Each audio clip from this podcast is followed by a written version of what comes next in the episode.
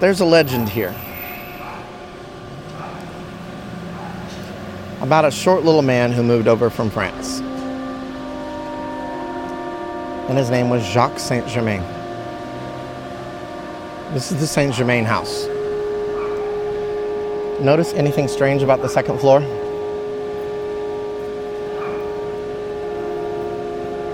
Yeah. One of the windows is uh, completely bricked up. Jacques was notoriously famous around here. He paid for everything in rubies and diamonds, never used coin or paper money, threw lavish parties, but never at his home. It was always somewhere else in the quarter or throughout New Orleans. Well, one day he invites a prostitute back to his house.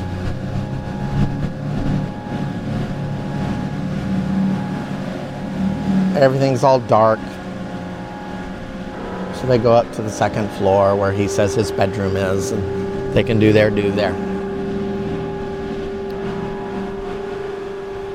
The lady reported a funny smell and a sticky feel.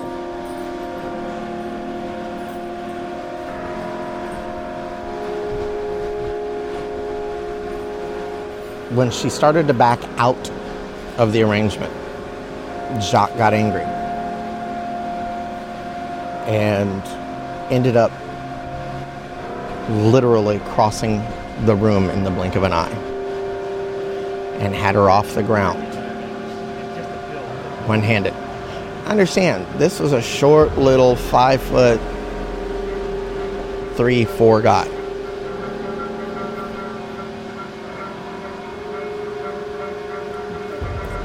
Tion, small man, okay?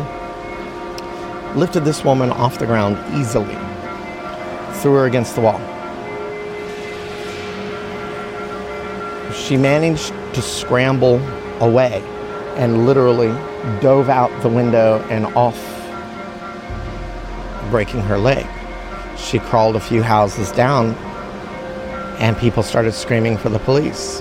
When the police entered the building and brought with them all of their lights, there was blood everywhere. Literally. Jacques had been killing people in the house and draining them of their blood.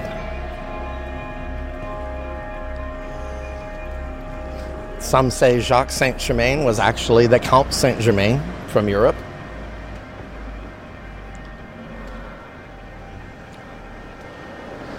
But one night, was walking around after getting done with a reading session in Jackson Square. And this short little man in a leather coat who was there one moment, literally gone the next, asked me for a lighter for a cigarette. Tended to ask me for a match, but all I had was a lighter. Lit the cigarette, and he says, It's a nice night for Jacques. And I turned around to look at him. Wasn't there no more.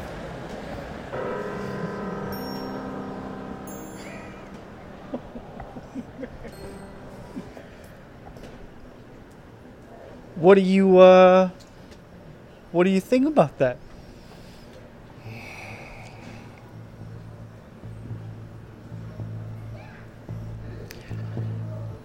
My honest opinion so many people have put stock in legends that it brings it to reality here in New Orleans. Like I said, New Orleans is a juxtaposition. It is the point where fantasy and reality collide. And across the street from Jacques' place is the notorious LaLaurie Mansion.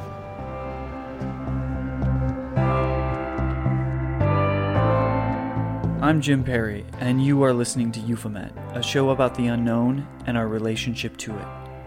On this edition, the draining of blood, the feeding on others, and the quest to keep others fed. Vampires and Voodoo in New Orleans with Belfazaar Ashantison. Next on Euphomet.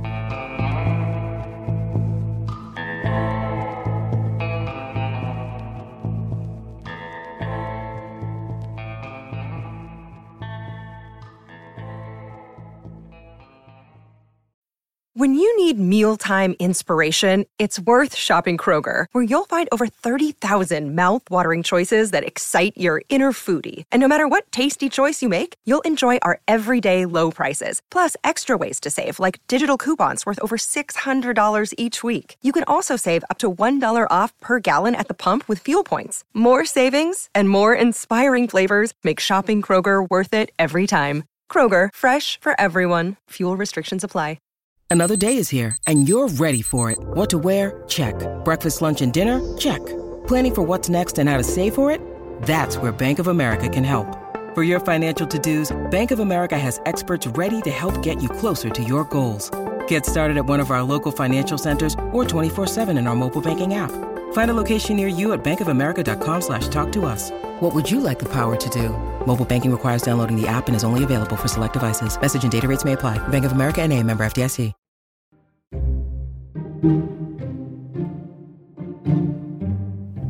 Belfazaar is a voodoo priest, an ordained minister, elder of the mystic house of echoes, and a vampire. First of all, I'm not like some of the other sanguine vampires out there. I don't use phlebotomy skills in order to draw the blood from someone. I take directly from the source, but I use extreme oral care. Then I clean the area that I'm going to cut, and I use a new scalpel blade. Then I make the incision. Then I You, you suck it out. literally Yeah. um, unless it's free flowing. If they've drunk a lot of water at any given time, it can be anywhere between an ounce to six ounces. I feed two to three times a week, depending on how physically and spiritually active I am. I have four different donors. We're all tested regularly, more to make them feel better than anything else, to let them know that I'm out here doing this with you. My original house instilled a, a thing in me there's a set of guidelines. Like when I transfer eldership over to somebody else, when somebody else finally steps up and, and they're going to be the next generation and, and lead the house into the next, um, there will be a ritual where I will transfer blood to them. It's not just a symbolic gesture, but blood carries with it memory. So they will have access to things I know that the rest of the house doesn't really know.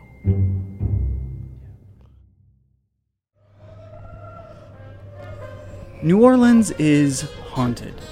Its history and politics, the people, the weather, the deep, muddy Mississippi, all seemingly hold stories of something else, of something that can't quite be seen.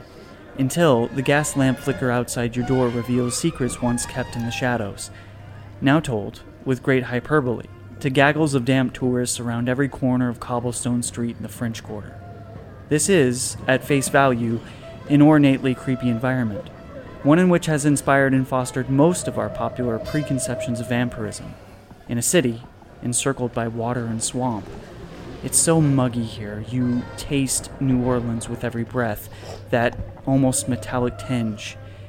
It tastes like blood. It was a really stormy day. And I was coming literally just past the presbytery, walking towards the church on some shop errands. And I'm outside Père Antoine Alley. Nobody down the alleyway. And I heard low voices singing. Now, there's a story here in New Orleans that when we changed hands to the Spanish, that the Spanish had sent this commander who decided that since the people didn't want to be under Spanish rule, he would show them what it was like to not be under Spanish rule. So he took the leaders of the community and he killed them. Public display. And forced everybody to leave the bodies. Now, the priest at the time lived up here in the presbytery. And he kept watching and watching and watching. And one day, a really horrendous storm came through. So he sent some of his little workers to go talk to the families of the dead. And they all met in secret. And they grabbed the bodies and they went down this alley. What I heard was a dirge. And other people hear it. We are in one of the most haunted cities in the world. I think this is why vampires thrive here. But at any given time, you can walk through the city streets and see someone dressed as a pirate, someone dressed as a clown, a living statue, full of life, full of death. This is a city where the dead always influence.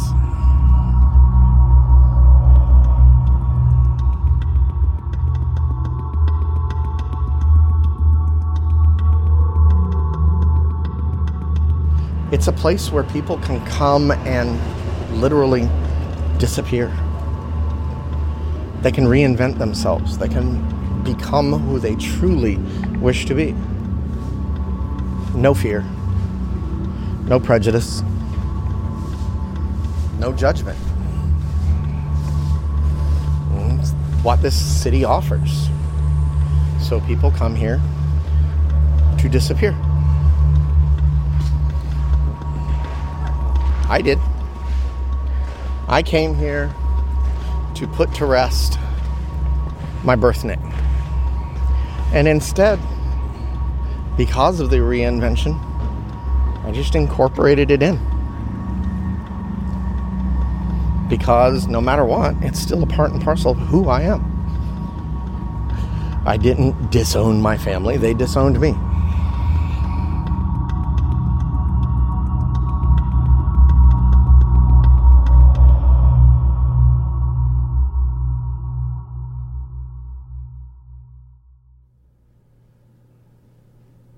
Let me start off by saying um, I love my family very much. I am very much um, the kind of person who who will always love them. But I'm also the kind of person who's very glad they are 750 miles away. Um, growing up as a kid, I was never called Ralph's son. I was always called Diana's boy, my parents. So, from the early age, you know, right when identity started setting in and, and you're starting to figure out who you are, from that age of five to like nine years old, right then I knew I was different than everybody else. My family on my dad's side took this position that because I was Diana's boy, I was not really a part of the family. I was just an honored guest.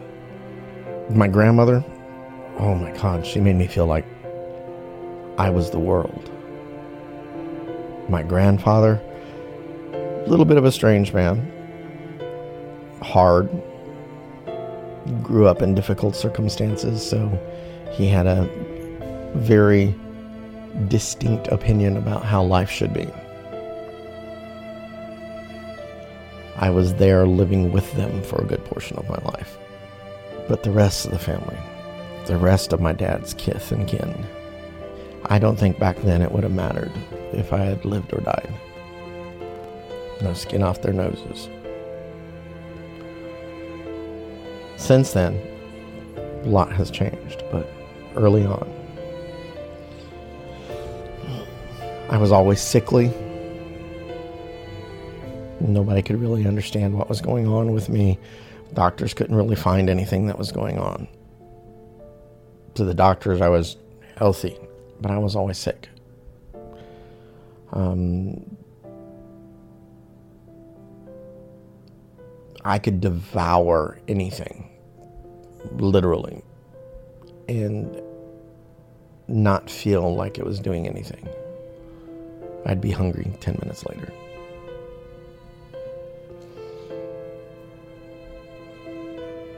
But at 11, on a church bus, one of my uncles decided to get really nasty and was picking on my sister. And I had finally blew up. I literally just exploded with rage. And I went and I attacked. Being bigger and stronger than me, pinned me easy, had my hands down by my side, and I couldn't do anything. And he's laughing. Just absolute guffawing. Doing this bear hug of a squeeze literally threatening to put my lights out. And I remember thinking, I gotta get out of this. And I reared my head back and I bit. I bit through his winter coat, his sweater, his shirt, his t shirt, and into his flesh. Enough that he ended up with 36 stitches. And I ended up with blood hitting my tongue for the first time.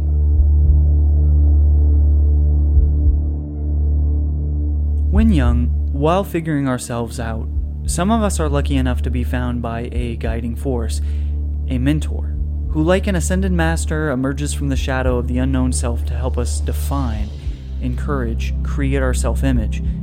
For Belfazaar, after his first taste of blood, he needed that guidance more than ever when Ashanti, a vampire herself, entered his life. The rest of the day, I'm sitting there playing with my friends. I'm running with them. I'm hiding with them. I'm doing all the things a normal 11 year old would do. And then I look up and I notice that Ashanti is talking to my mom. Ashanti then walks up to me and says, I've asked your mom and she's given me permission to work with you. She says, You're like me. You're a vampire. And he's like, Fuck. Another thing to set me apart. Because my family was taking this extremely religious bend. I mean, you want to talk right wing Christian, meet my family. It really began to mess with my head. Because I was already seeing the dead, I'd been seeing them by the, the age of seven. I was already aware that there was magic in the world, despite Christians saying it's witchcraft and it's Satan. But Ashanti took great pains in letting me know that this didn't change who I was inside. It just added another layer of what I was. Took her about a year of solid working with me to get me to grasp that I wasn't any worse off than I was before and there were ways I could go about things and and make it survivable. At 13, I was inducted into the the first family of vampires that I was going to ever be a part of. They called themselves a council. They had dedicated themselves to continually being on the fringe of humanity instead of being part of humanity. And I just, for the life of me, couldn't grasp that. So I ended up leaving that group Mm, traveling different places. Went into the military, got out of the military, went to seminary, because I figured why not? Everybody else in my family was becoming ministers. May as well join the family business. But couldn't reconcile what I was being taught with what I was supposed to teach. So that was short lived. Found voodoo and have been here ever since. Some of the lessons were just how to present yourself. It was all about being real and still being true to myself. There was no, well, you can't be this or you can't be that or you can't be the other. It was all, if you learn to control this one aspect of you, you can open these doors for you and it can propel you to this level, which will open doors to this level. And so it's all, all how to better my world by bettering the world around me. And I never really understood where that could fit in until after Hurricane Katrina.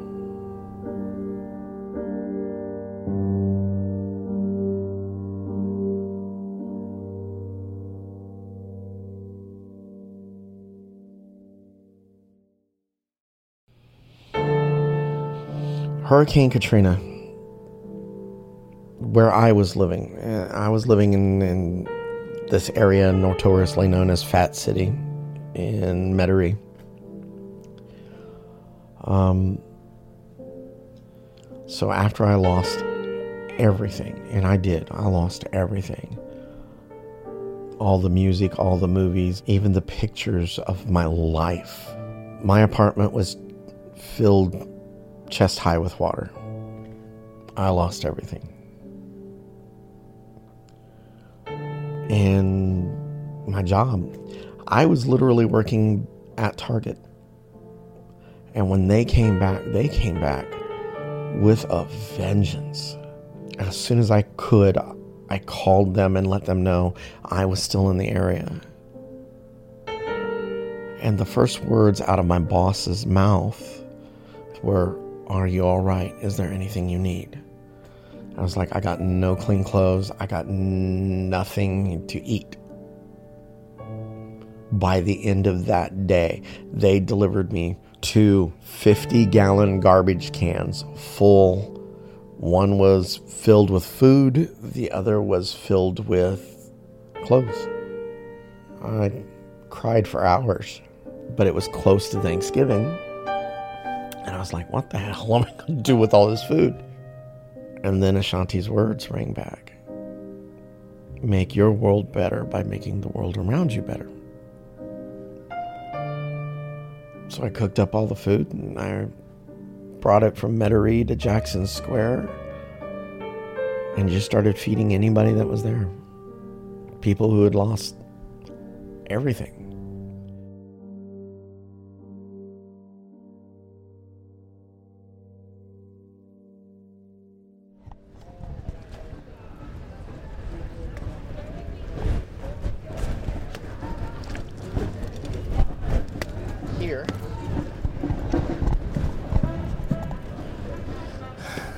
Jackson Square. This is where Nova, the New Orleans Vampire Association, actually comes out and brings food to the homeless or hungry. Um, it started off as just a homeless thing, and it grew because the artists that are out here sometimes just don't make enough to get groceries. Uh, the tarot readers and performers out here. Sometimes they'll play all day or they'll read all day and not really make enough money. So when we're out here, we feed anybody who's homeless or hungry. We got we got people that come in from the Thibodaux region and they literally will set up right next to us and offer like he raises he raises animals on his farm and fresh cooked pork, fresh cooked chicken, fresh cooked you know, and we have a good time. We talk, we have fun, we share space. People get fed. Yeah. Are you telling me that vampires are just people? I'm telling you that vampires can be in larger sectioned off groups what we call a bicker of vampires. In other words, yeah, we're just people. You're uh, you're known in this community, huh? I think I'm known throughout the world um, for various things. Everything from vampirism to voodoo. I'm not seeking fame. I don't give a shit about fame, to be honest. And the reason I keep doing these things is not for fame or glory. Eh, I'm not worried about convincing other people or people outside the community this is what I am. I'm doing these things because I want people that are like me out there sitting in the dark going, oh shit, I'm all alone, to know that they're not all alone. There is a broader community out there. There's a community in Portland, there's a community in Seattle, there's a community in Las Vegas, there's a community in LA, there's a community in San Francisco, New York, Florida. Name a major metropolitan area, there's a community there. You just have to find it.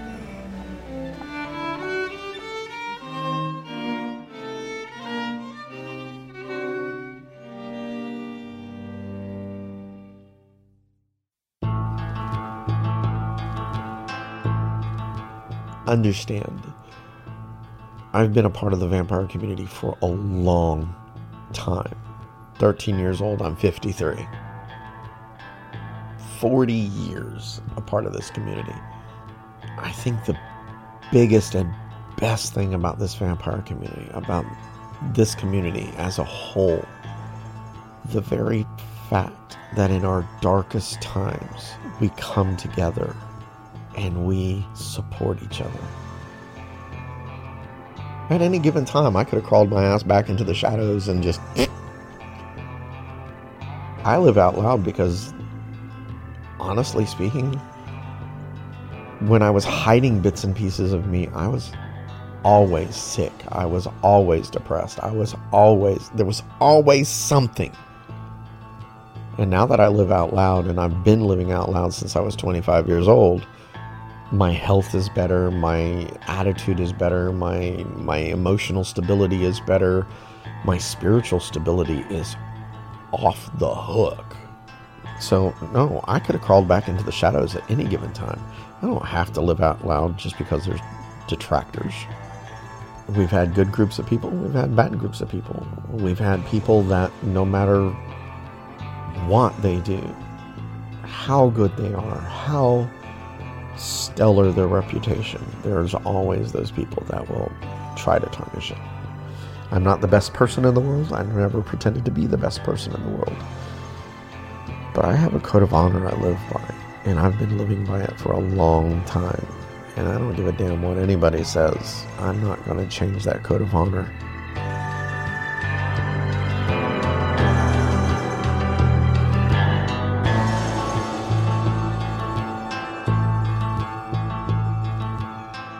Thank you for listening to this edition of Euphomet. I'd like to thank Empty Faces for their support.